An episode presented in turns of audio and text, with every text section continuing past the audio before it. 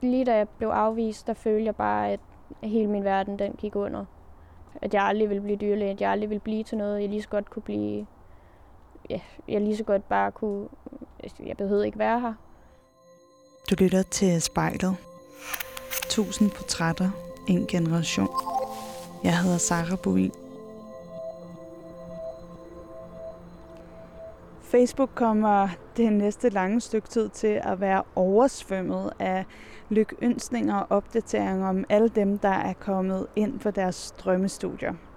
Og det er jo dejligt og skønt at følge med i alle de her forventningsfulde unge, der endelig har fået lov til at komme ind på det drømmestudie, de længe har ventet. Men der er altså også en del, som desværre ikke er kommet ind. Og man kan godt tænke, hvor er alle de statusopdateringer med alle de skuffede unge mennesker. Og øhm, jeg kom i kontakt med Louise. Hun er enogtyve år gammel, og hun har altid drømt om at blive dyrlæge. Og forleden dag, der fik hun en ret afgørende besked ind i sin mailbox. Og hun ventede hele dagen for at finde ud af, om hun var kommet ind. Og da hun så kom hjem, var det med et bankende hjerte, at hun åbnede mailen og scrollede ned med våde håndflader. Og desværre fik beskeden om, at hun ikke var kommet ind. Jeg er nu ankommet til Høje Taastrup, ind i sådan et staldområde. Der er heste og katte og blomster og fuglekvider, og der dufter dejligt af heste, høm høm. Og øh, jeg er meget spændt på at møde Louise. Hej Louise! Hej Sarah.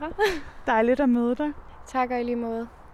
Altså vi står jo et fuldstændig vidunderligt sted midt i en hestefold, og lige om lidt så skal vi møde din hest. Og hvad er det han hedder? Han hedder Valu. Skal vi ikke gå over og sige hej til ham? Jo, det synes jeg lyder som en god idé. Hvad er han for en slags type, hvis du sådan skulle beskrive ham personlighedsmæssigt? Øhm, han kan godt være en lille smule stædig, øhm, men han er så sød, og, og rigtig, altså, han er en rigtig god hest. Og nu er vi ligesom kommet til en fold, og oh, der var der en, der fik øje på os. Det er sådan en helt sådan cremefarvet. Jeg fløjler lige efter dem. Og hvad for en af dem er din? Min, det er den øh, hvide, altså den skimle, der står derovre i hjørnet. Og når du siger skimlet, hvad, hvad betyder det? Det betyder altså, at han, han er ikke øh, helt, helt, helt hvid. Han, der er lidt øh, for eksempel grå nuancer i ham og så videre. Mm. Så det er derfor, man kalder det lidt skimmel. Elsker du ham? Ja, det gør jeg. Hvordan mærker du det? Det gør jeg ved, jeg ved alt det bedste for ham. Han er super dejlig, og han, øh, han kan få mig ned og finde ro, når jeg ikke selv kan. Så han hjælper mig, og jeg hjælper ham. Er det sådan en slags terapi for dig at være herude? Det vil jeg sige, det er. Jeg finder rigtig meget ro herude. Øhm, så hvis jeg har brug for at komme lidt væk fra mine omgivelser og tænke, tænke for mig selv, eller bare have det nogenlunde okay, så, så kommer jeg herud. Og hvordan er dit forhold til dyr i forhold til mennesker? Jeg vil sige, at mit forhold til dyr, det er langt bedre end til mennesker. Jeg stoler ikke rigtig på mennesker. Jeg er blevet svigtet rigtig mange gange før. Så ja, det, det er meget nemmere at aflæse dyr og vide, hvad de, altså, hvad de ligesom vil. Og hvad, hvad de føler, hvad de siger til en, hvad de prøver at fortælle. Det er meget nemmere. Der er ikke nogen bagtank ved dem. Og nu kommer de også i møde, eller hvad? Ja, de er på vej. Hvordan tror du, at han ser dig? Jeg tror, han tænker, åh nej, nu skal vi enten ud på en rigtig lang tur. eller så, så bliver der hygget med guffer eller et eller andet. Jeg tror, jeg, tror, han, jeg tror godt, han kan lide mig. Det håber jeg. Hvordan kan man mærke, om en hest godt kan lide en? Hvis, øhm, hvis den tillader, at du nuser og gør nogle ting, blandt andet. Altså, hvis den ikke kunne lide dig, så vil den højst sandsynligt sparke ud efter dig. Og man kan også se det på ørerne meget, øhm, og hvordan dens kropssprog er. Kan man sige hej til dem? Kan det, man gå ja, også? Selvfølgelig. Ja. Hej. Kom her, Valle. Dygtig. Hej. Hej! Og der løber Harald lige bagved. Og der er en lille kat også. Yeah. Hej, lille mis. Altså, det er en pige, men hun hedder Harald. Okay. Og hendes søster hedder Svend Peter. Det lyder meget moderne på en eller anden måde. Ja. Jeg tænkte, Louise, er der et sted, hvor vi kan sådan sætte os ind? Vi kan sætte os ind i stallen, ja. øhm, hvor de her to har en boks. Det lyder også så fint.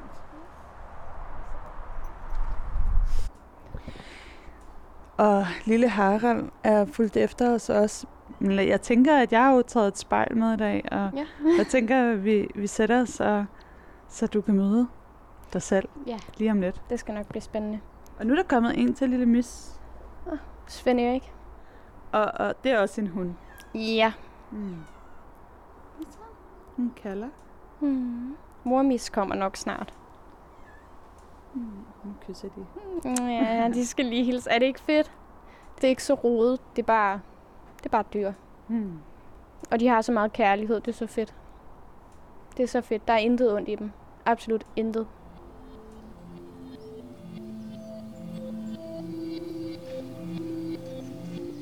Jeg hedder Louise, og jeg er lige blevet afvist på mit drømmestudie, og jeg ser mig selv i spejlet.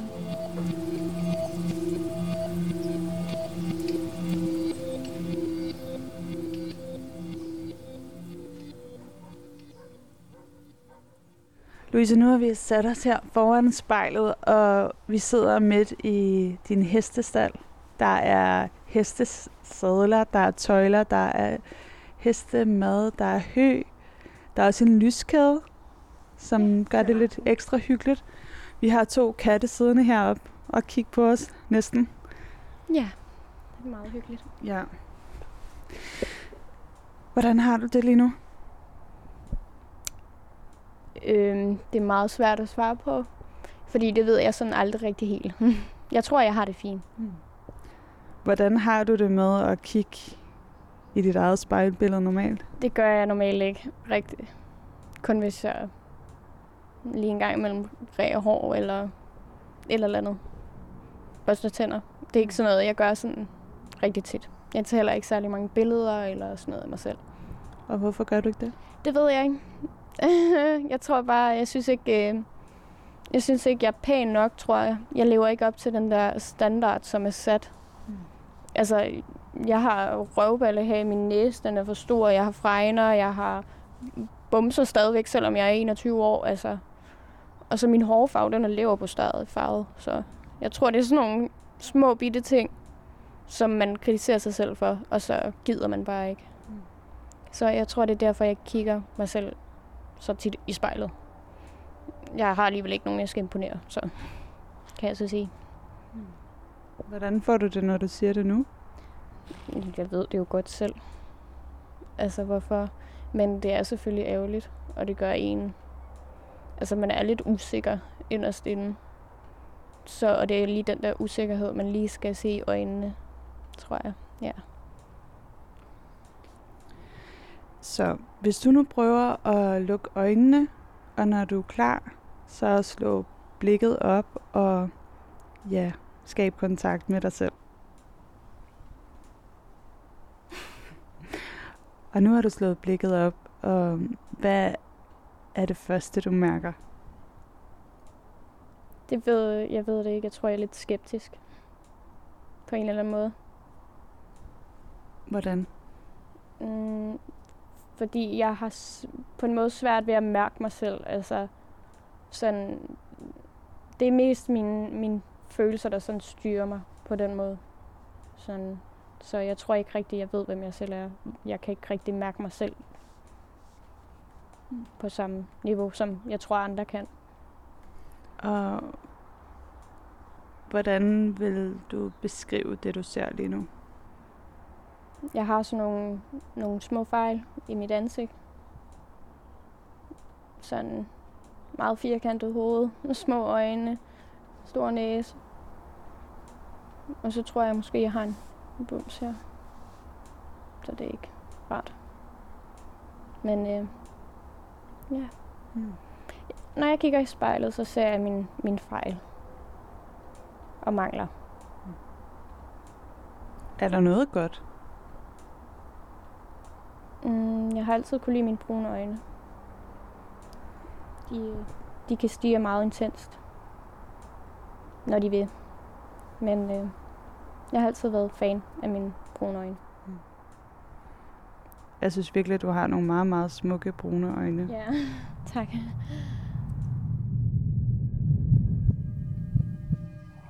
Jeg hedder Louise, og min drøm det er at blive dyrlæge, og jeg ser mig selv i spejlet.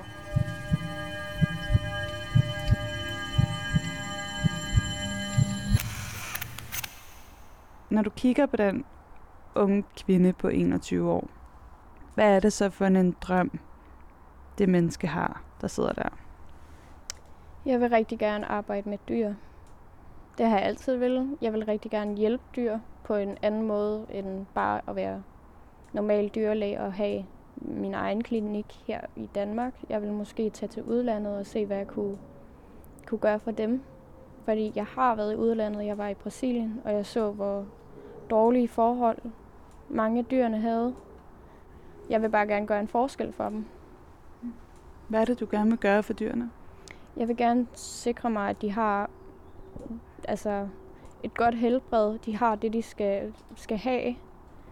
Øhm, at de får mad, og de får deres vacciner, de får ormekur. De, altså selv bare, eller hvis der er nogle fattige, der har en hund, en hjemløs, der har en hund, som ikke kan have råd til dyrlæge, så vil jeg gerne være der gratis og, og hjælpe dem.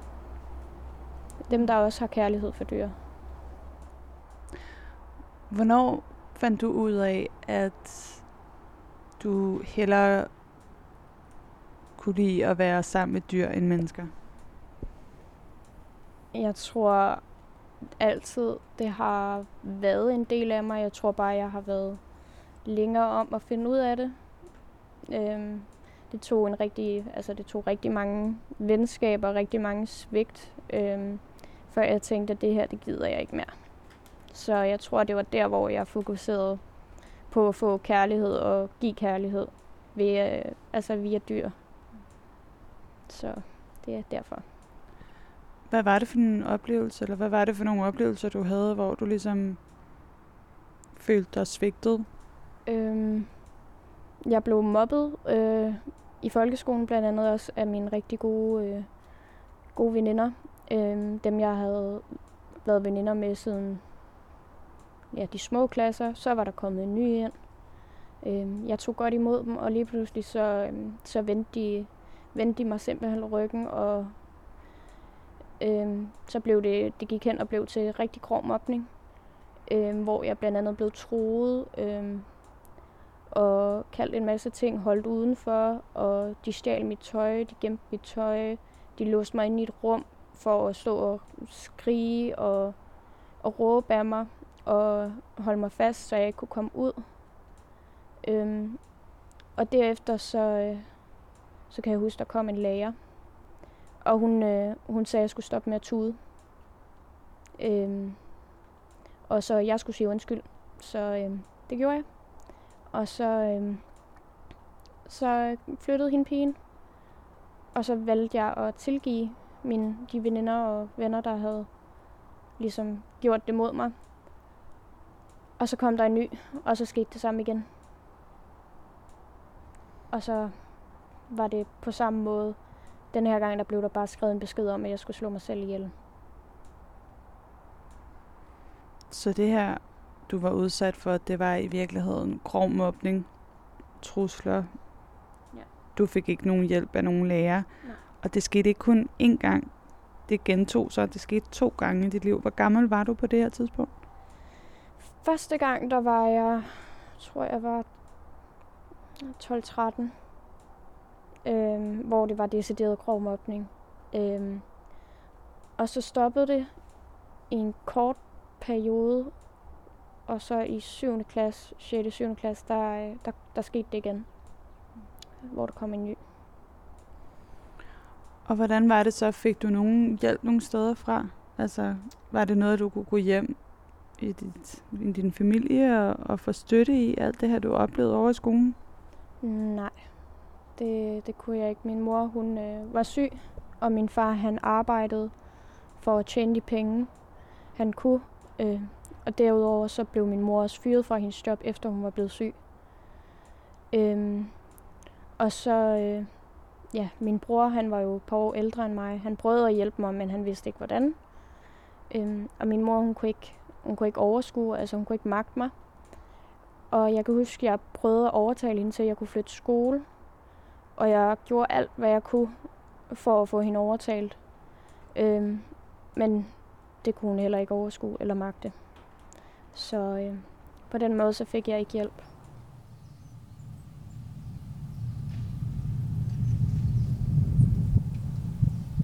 Jeg hedder Louise, og jeg sidder her midt i min stald og kigger mig selv i spejlet.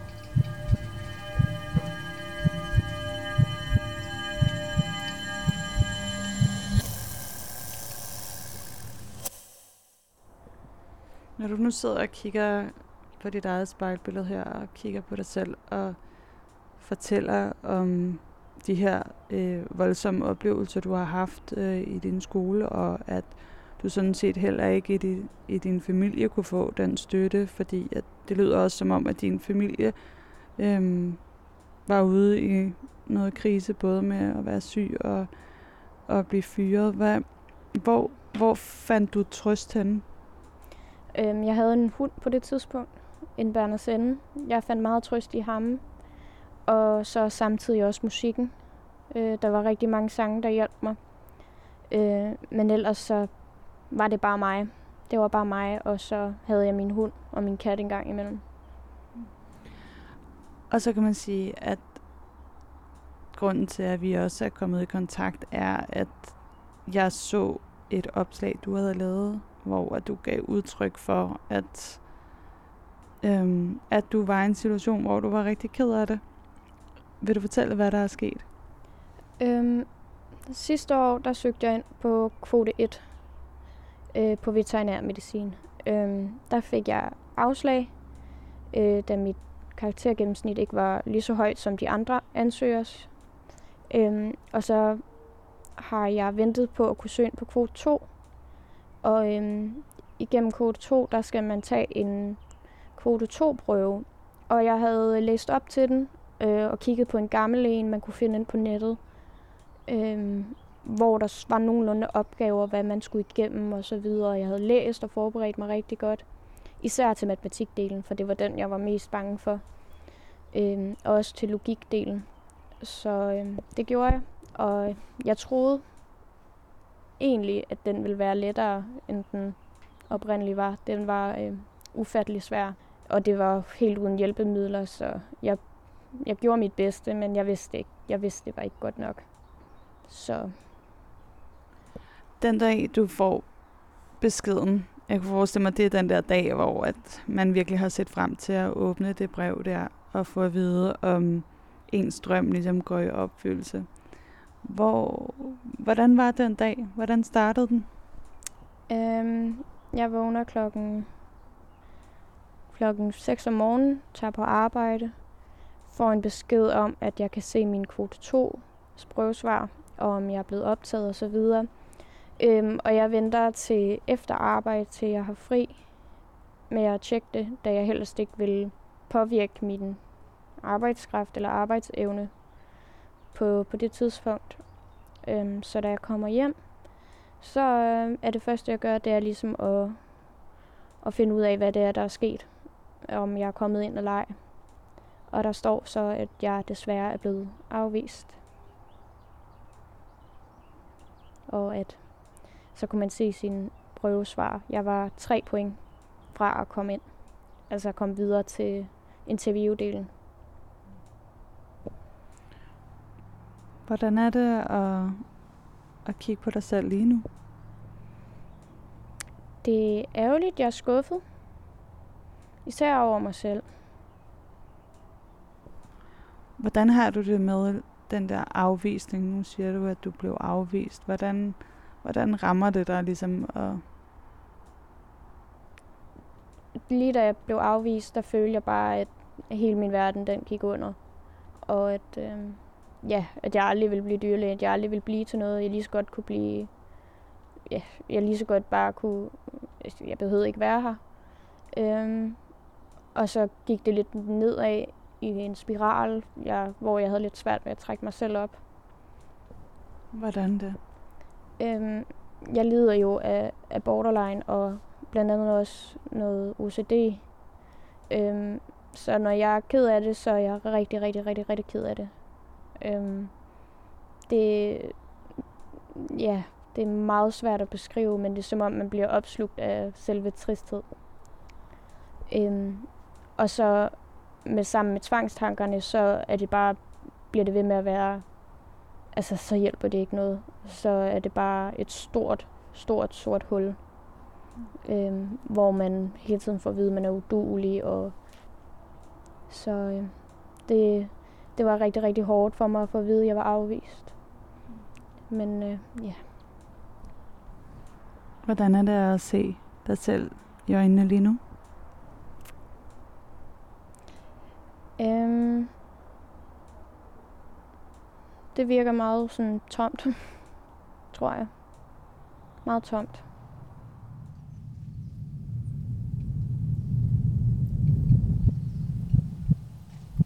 Jeg hedder Louise, og jeg er lige blevet afvist på mit drømmestudie, og jeg ser mig selv i spejlet.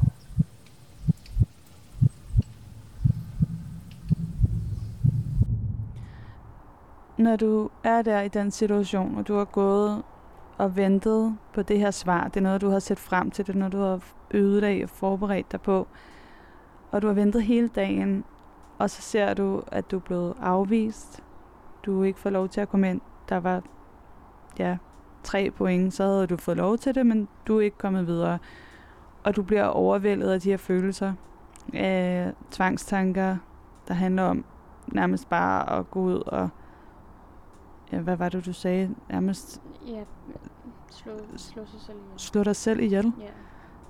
Ja. Øhm, hvad, hvad gør du der for at komme ud af den onde spiral? Rækker du ud efter nogle mennesker?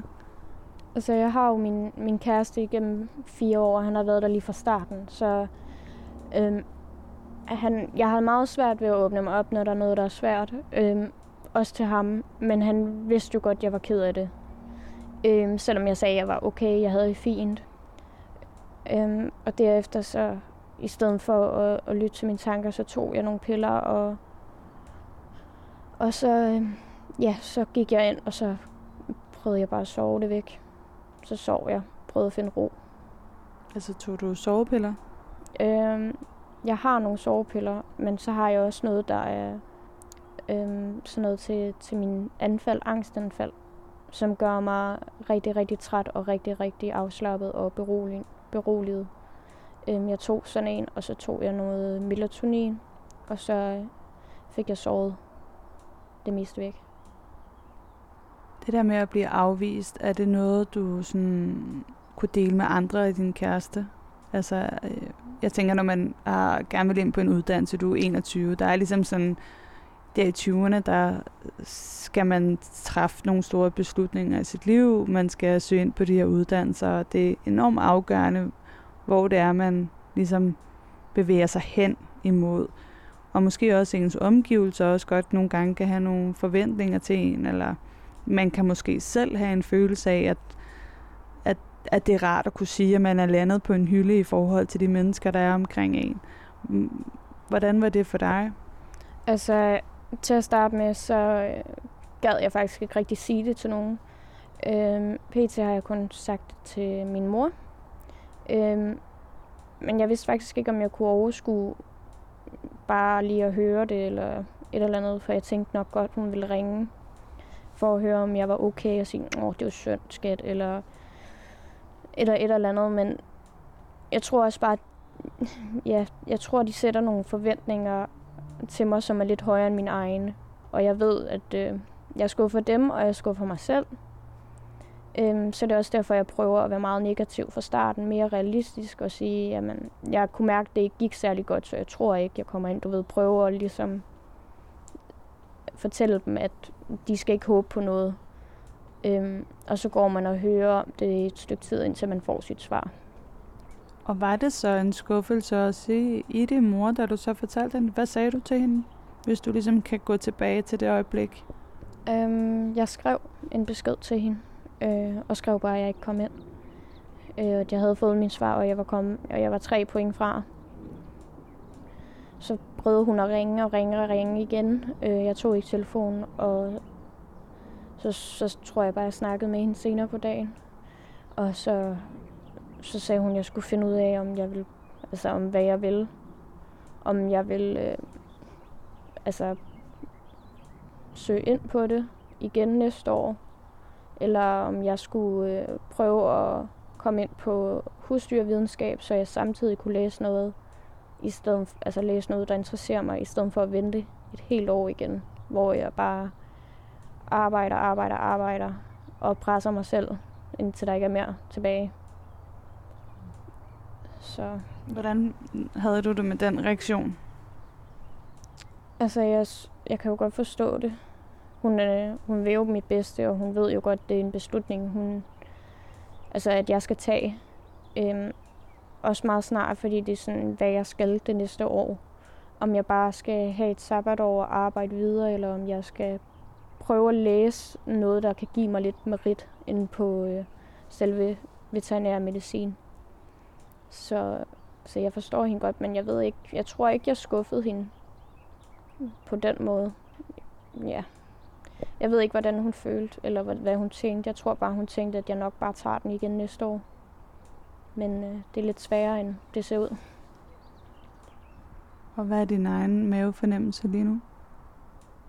Altså, jeg vil jo rigtig gerne være dyrlæge, så jeg tror, min plan er at finde noget, øh, noget, der interesserer mig, imens jeg kan søge ind næste år. Og så må jeg bare gøre det bedre. Øh, læse noget mere, sørge for, at jeg ikke øh, misser noget. Husk på nogle af de opgaver, jeg fik, som overraskede mig rigtig meget til den gamle prøve, og ja, prøve at forberede mig lidt bedre. Jeg tror, at jeg søger ind på husdyrvidenskab, og håber, at jeg kommer ind og kan læse noget, der kan give mig noget merit, eller et eller andet kan give mig måske en lille, en lille smule noget af det, jeg snuser efter. Jeg hedder Louise, og jeg sidder her midt i min stald og kigger mig selv i spejlet.